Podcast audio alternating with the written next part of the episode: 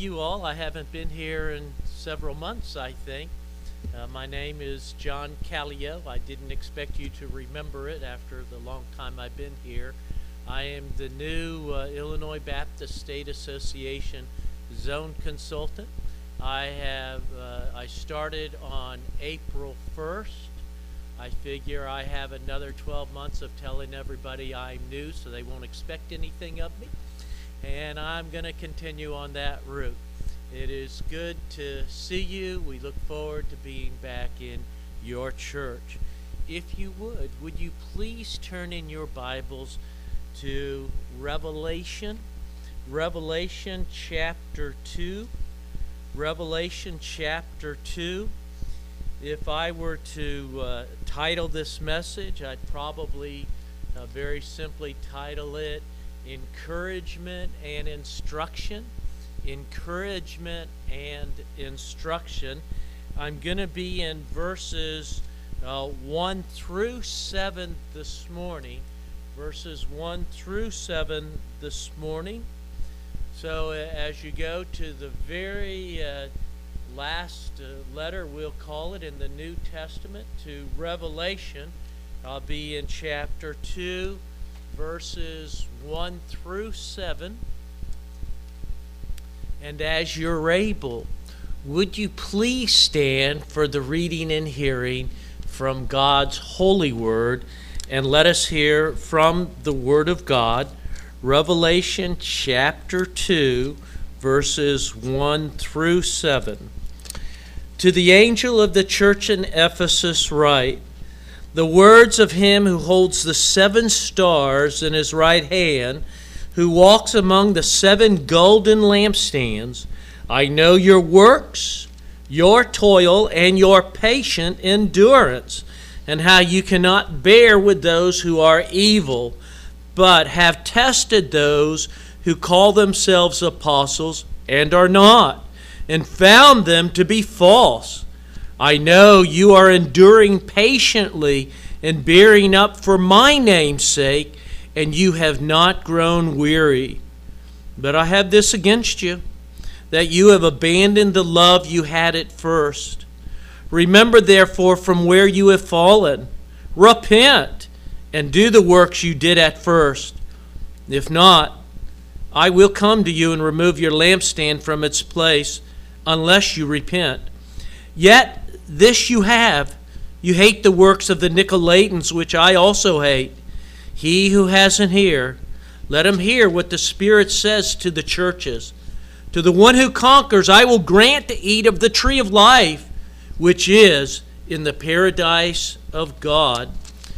Please be seated. May God bless the reading and hearing from His holy word. There are uh, things we we like in this world and and things that that we love. I like uh, riding my motorcycle. I don't love it. I like piddling around with my motorcycle. I don't love it.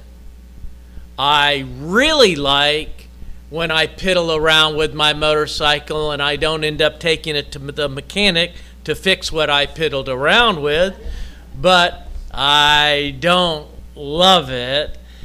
I love Jesus.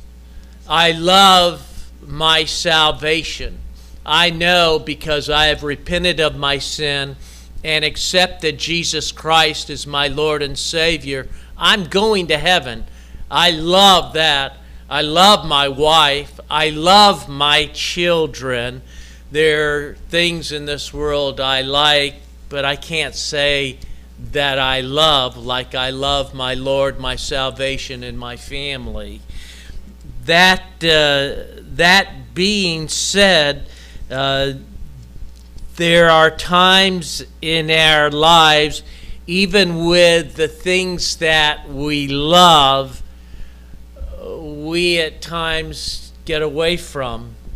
I know it's easy to say, no, I'd never do that. I, I love such and such. I, I love the Lord. I love my family. No way would I would I ever get away from those things. And from time to time, and I, I, think in all of our, our lives, uh, we have a, a, tendency to start taking the things we love for granted. You know, even the, the local church. I, I love the local church, and I know that other people would share the same sentiment.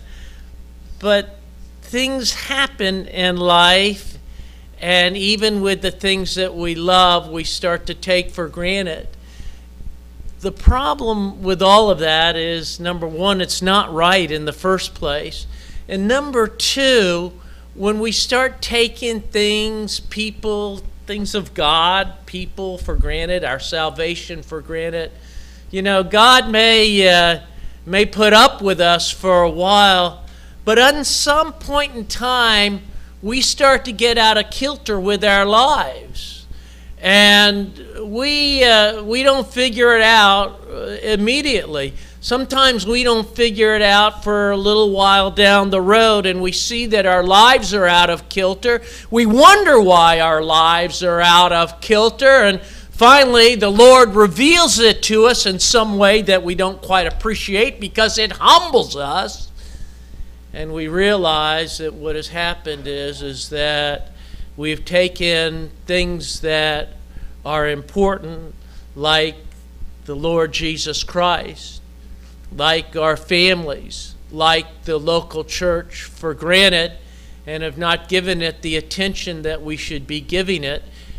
And we see this is what has happened to our lives.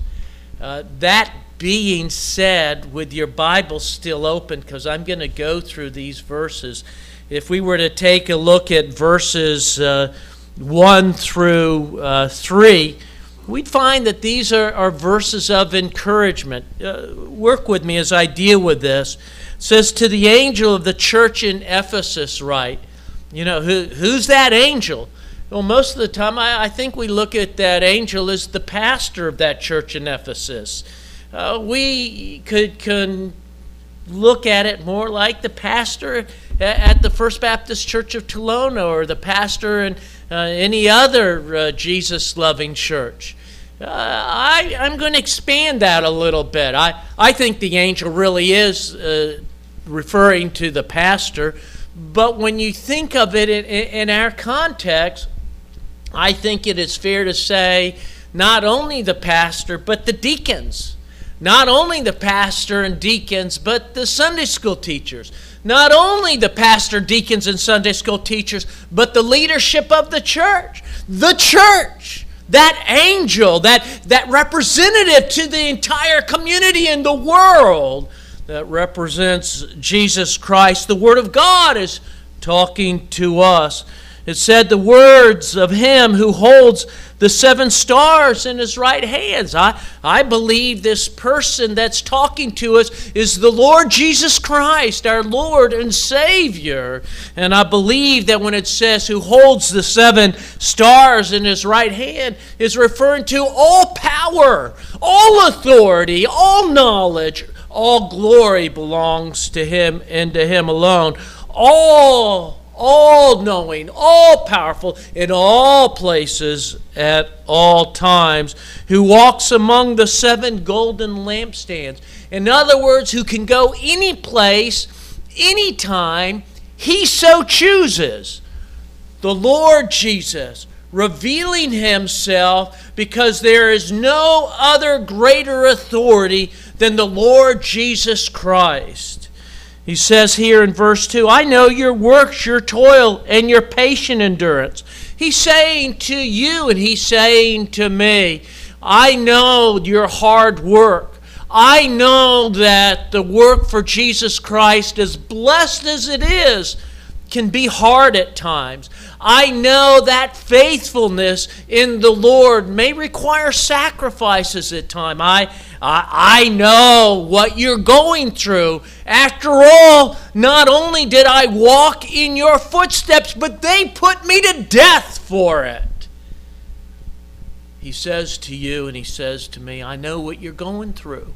I know your hardships, but you're working hard your, uh, your toil and your patient endurance. I know what you're going through. I've been there, I've done that, and I've even gone to the cross for that. He's saying, I know what you're going through. You know, there are uh, a lot of churches out there that are working really hard, really hard to get the gospel message out there. Uh, you all, uh, you all. And as someone like myself, who before I, uh, God bless you, twice almost, uh, I know before I came to IBSA, the Illinois Baptist State Association, I, I'd been a pastor for like a million years and been in ministry even then some.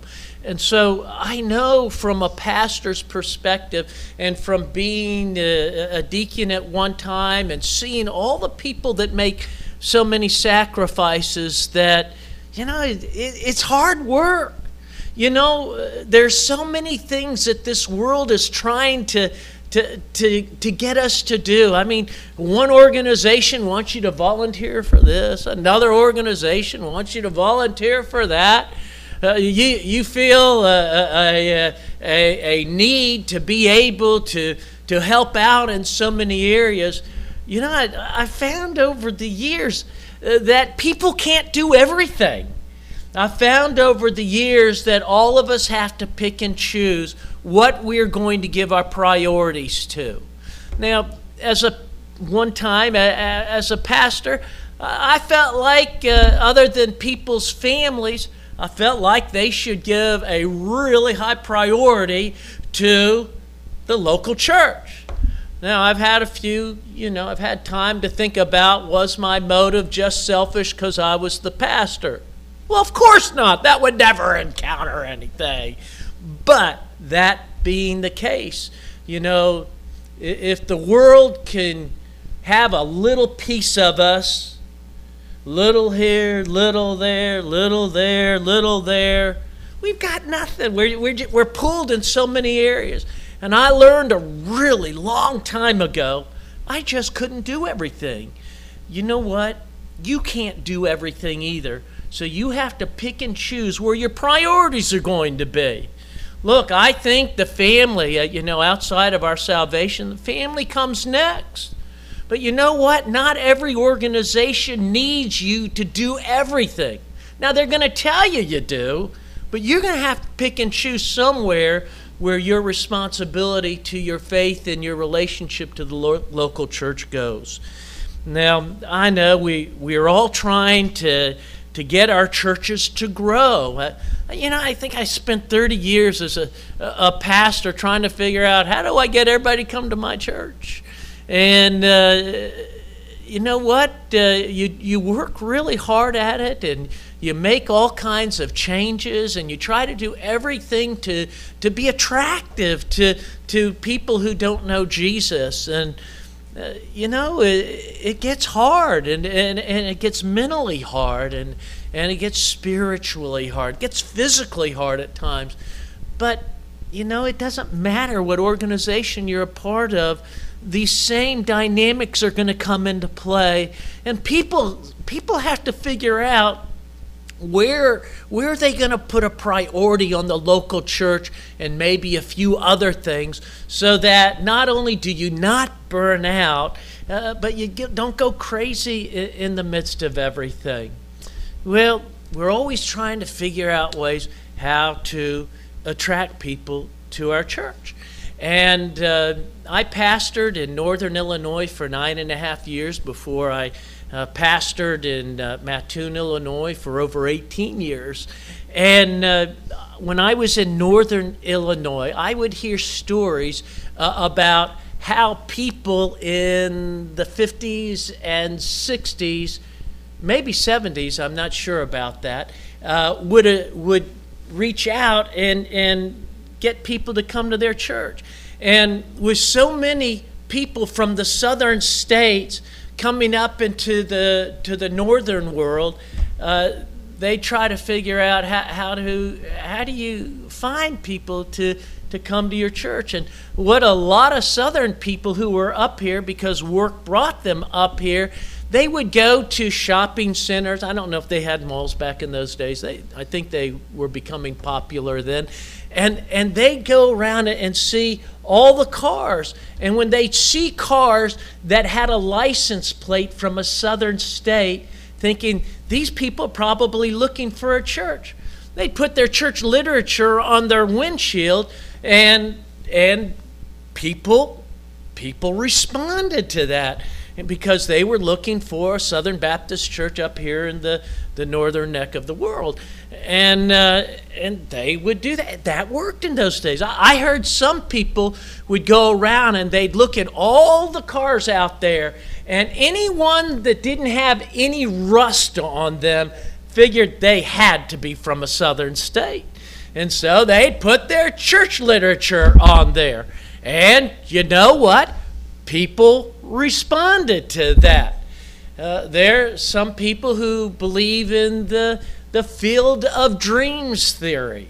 Uh, you know that movie, The Field of Dreams, with Kevin Costner. Have you? I think everybody and their brother's seen that. You know what was that saying? If you build it, they will, they will come.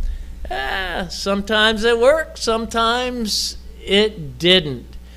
Well, it's hard work. Church life is hard work. We, we like to think the church is going to be easy. Why don't we just come to church and everything will be great in my life and I won't have to do anything about serving the Lord. No, no I'm not going to reach people for Jesus. I'm just going to come to church. Well, there are a lot of people that really do think that way, but somewhere along the lines, we have to think to ourselves, what does it really mean to accept Jesus Christ as Lord and Savior? And where are you going to put your priorities? And where are you going to put your hard work? And I, I'm contending that, you know what, it's normally a small percentage of people that make such a strong commitment to making the local church a priority, of, of ministering around the local church, of, of reaching out to people and helping people understand that there is a heaven and there is a hell, and helping people understand that if, if people repent of their sin and accept Jesus Christ as Lord and Savior, they can be anointed with eternal salvation always seems to be just a few people that want to make that a priority. Well, I, I'd really like to be able to tell you that, hey, if you just come to faith in Jesus, uh, everything is going to be easy. Uh, as somebody who's been in ministry over 30 years in some form of another, whether as a, per, a pastor or church planter apprentice, and now uh, working with IBSA, you know what? Uh, you got to figure out where your priorities are because you're not going to be able to do everything.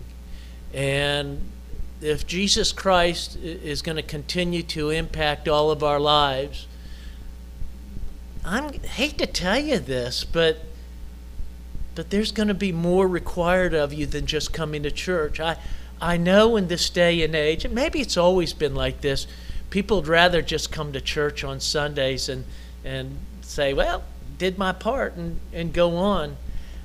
I've got to be honest with you. I think you should think in terms of more than that. And I, you know, uh, I hope after Pastor hears this message, he doesn't go from sick to dying. Uh, but I, I think I think you need to take a strong look at that because it seems to me the idea of not making Jesus and the local church a priority in people's lives is not working for Christianity in the world. And it seems like the people who are getting the biggest blessings in the world are the people who have made Jesus number one priority, the family, and then the commitment to the local church. Well, the Lord says in His holy word, I know your works, I know your toil, I know your patient endurance, and how you cannot bear with those who are evil. I've, you've tested those who call themselves apostles and are not. I know you are enduring patiently. Amen. Amen. and bearing up for my name's sake to lift up Jesus Christ, and you've not grown weary. I'll tell you, I've struggled with the not growing weary. There have been times as a pastor I've grown weary and I've, I've gotten tired and I've uh, gotten tired physically, I've gotten tired emotionally, and I've even gotten tired spiritually. But thank God for the Holy Spirit who will renew us when we start to get everything in our proper balance. And I, I contend that uh, most of the reasons why people get burned out in the first place is because they haven't balanced out having a few priorities in their life and they feel so tugged in so many uh, different directions. But verses 4 through 6 and even verse 7 uh, lays down some instruction that, that may be difficult for us to hear. Follow along with me, if you will, please. Uh, verse 4 says this But I have this against you, that you have abandoned the love you had at first. Uh, some translations will say your first love. And you probably will hear different views on who the first love is. I believe the first love is Jesus. I think what has happened is that in Christianity, we have misappropriated our priorities and the reasons why we do what we do, and it has caused difficulties in our lives. And I believe what has happened is, is we have gotten away from loving Jesus first. He says, Remember your first love. Remember when you loved Jesus first. Remember when you did everything because you wanted to lift up Jesus Christ, your Lord and Savior. Re, re, remember that.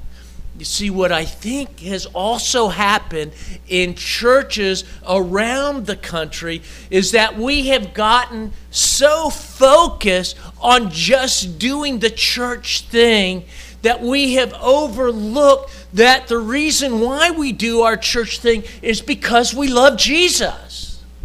You see, we should love Jesus, and as a result of loving Jesus, we do our church thing. But whenever we take loving Jesus out of the equation, all of the sudden, no matter how holy or how spiritual of anything we're doing, just seems to miss the mark. And the scripture here is saying to this church in Ephesus, look, I, I know you're working hard, and I know you're trying hard, and I know you're being patient, and I know that you're trying to be doctrinally sound, and amen, and amen. But it's so easy to get so caught up with doing the holy and spiritual. We tend to get gotten away from loving Jesus. And the Word of God is saying, you know what? Maybe we all need to re examine why we do what we do. And the reasons why we do anything should always be because we love Jesus. Well, some people might uh, be asking, what, uh, what does that look like? Well, I think loving Jesus not only is praising Him and lifting Him up, worshiping Him in spirit and in truth. I, I think loving Jesus is best displayed by the way we love people because we love Jesus. I think the way we love Jesus is the way that we give respect to people. I think that when we love Jesus, it's the way that we interact with people in such a way that Jesus would be lifted up. Now, I'm not saying you've got to use Jesus in every other word that you say with people, but I am saying this. Sometimes, e- even Christians are not very nice to other people. And I think that even when we're interacting with people that we find it difficult to interact with, we've got to figure out a way where we do it with dignity and with respect. Is this making sense? And I, am thinking that maybe a lot of people take a look at Christians and the way Christians relate to people, and, and they think to themselves, man, my secular friends are nicer than you. Not you, people next door. Well, not next door. That may be where the pastor lives. Well, you, you, you, see, you see where I'm going with this. And these things are important because the way we treat people has a lot to do with the way people are looking at Jesus. I'll go back to the church for a minute, folks. You know, we we want people to come to our churches. We want people to hear the gospel message. I mean, the church is that place of all the places where people will hear about how Jesus loves them. The church, the local church, is the best place for people to experience the grace of the Lord and the mercy of the Lord and the forgiveness of the Lord, and especially the salvation message that should always, always be proclaimed. The local church, the best place that people are going to find out that really is there really is a heaven and there really is a hell. I know we we're good with talking about heaven. We're just not good admitting that there's a hell. I'm gonna share with you something. There's a hell, folks, and uh, as much as we don't like to talk about it, I think people ought to know there's a heaven and there's a hell. I think we should never be embarrassed to invite people to church, especially when we know that the pastor is going to lovingly proclaim the gospel message. I think the way your pastor does it. As a matter of fact, especially because he's not here, I think when Julie and I, my wife Julie, uh, came here the very first time, I think we heard one of the best messages from your pastor that we have heard in a really, really, really, really, really, really, really long time. I really think you guys got a great pastor.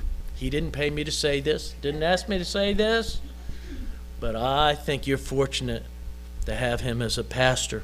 Well, I remember, you know, uh, when Julie and I were living down in Louisville last year, we uh, we were looking for a church to go to, and uh, Julie was in seminary and singing in the uh, one of the special choirs that they have at, at, seminary, and she had mentioned that we didn't have a, a, church to go to, and we were we were looking around at churches, and in Louisville, Kentucky, you you have man a variety of churches from really really small to really really big to really really glitzy and uh, we experienced going to the different churches that were there.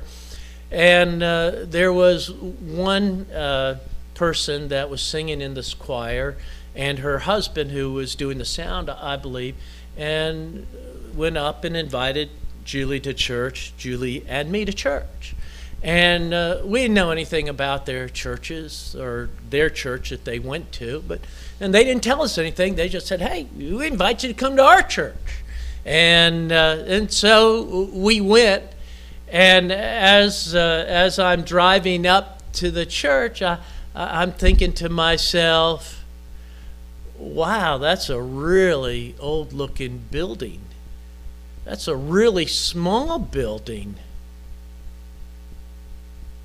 boy, I hope it doesn't collapse on us. Now, I'm not sure I had that much of a conversation with my wife about it, but uh, we uh, we parked in this itsy bitsy little parking lot. We went into this itsy bitsy little church. You, I'd say the church was probably, I don't know, half, three quarters the size of your church. Nowhere as near as nice as your church nowhere near as, oh, you guys got it made in the shade.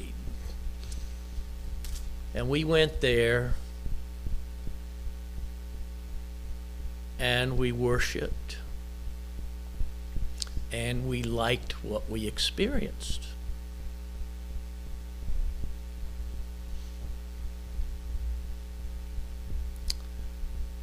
Thought about those glitzy churches we went to different sized churches.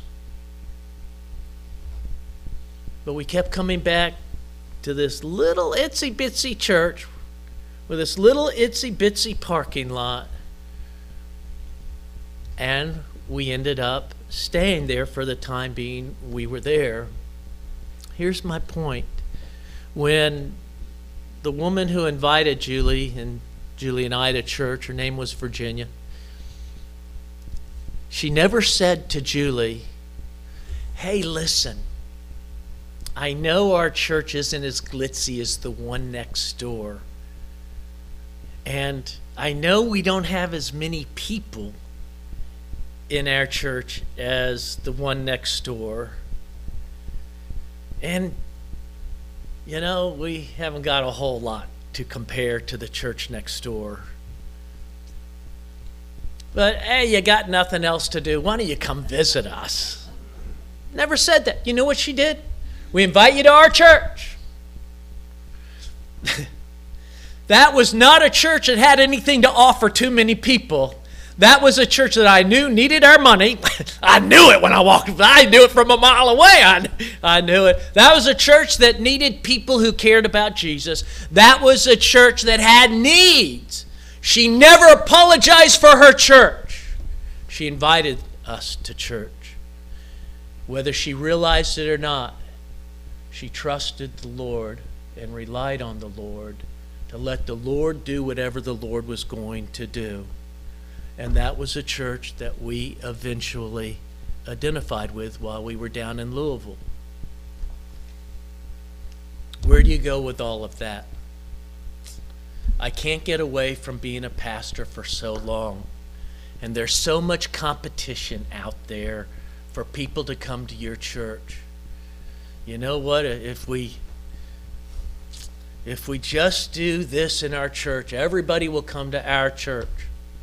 Look, I even went to the church uh, in Mattoon, and I said to them, if we just install a really nice pool where everybody could come swim at our church, wouldn't that be neat?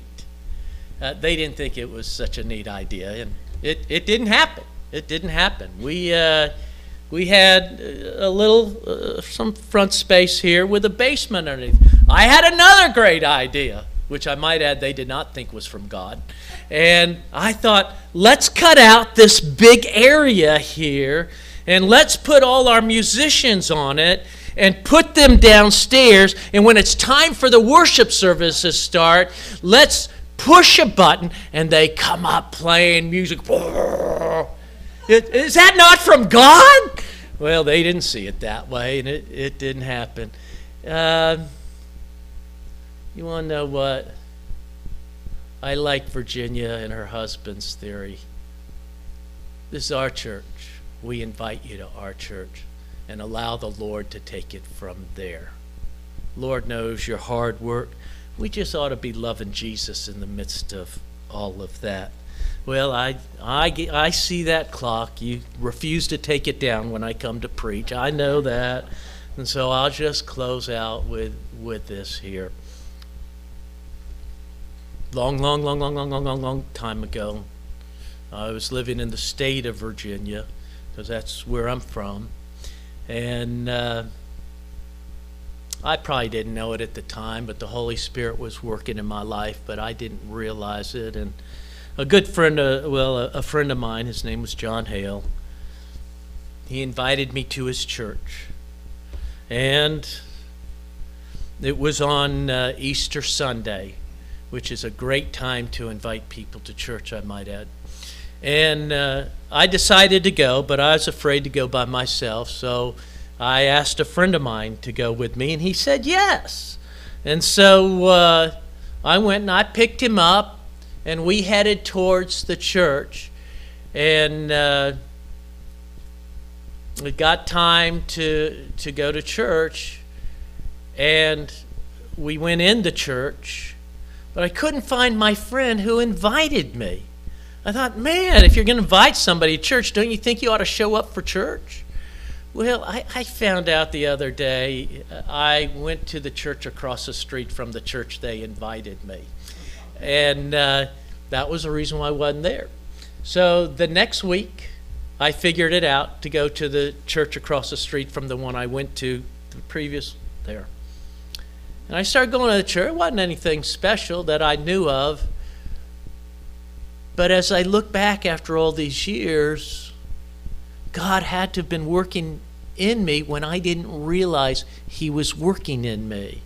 The next thing I know, they had the audacity to invite me to Sunday school. And I went. Boy, I enjoyed that. Next thing I remember, I was single at the time. Somebody invited me to a singles Thursday night Bible study and fellowship. And I went. The next thing I know, the Sunday school teacher had the audacity to challenge me to read the Bible, and in particular Deuteronomy. Who reads Deuteronomy? And I did. Before long, going to church, being involved with church, with people who love Jesus, I recognized that I was a sinner and repented of my sin and accepted Jesus as my Lord and Savior. And from that point forward, I've just continued to be actively involved in the Lord's work. Sometimes it's been really hard physically, emotionally, mentally, spiritually. I, I know that. But I've always been blessed. I've just been blessed. But it begins when we repent of our sin and by faith trust Jesus Christ as Lord and Savior. Maybe I, I, I only recognize a few of you here and don't even can't even claim to know any of you, but maybe God has been speaking to you in in a way that I'm not aware of. Uh, Deacon Mike, I believe, I'm going to invite you to come forward now, and uh, maybe you'd like to just share with Deacon Mike whatever is on your heart, whether it's accepting Jesus as your Lord and Savior, or I don't know, maybe to pray with you, whatever. But this is this is his church. And so, uh, if you would, would you please bow with me as I go to the Lord in prayer?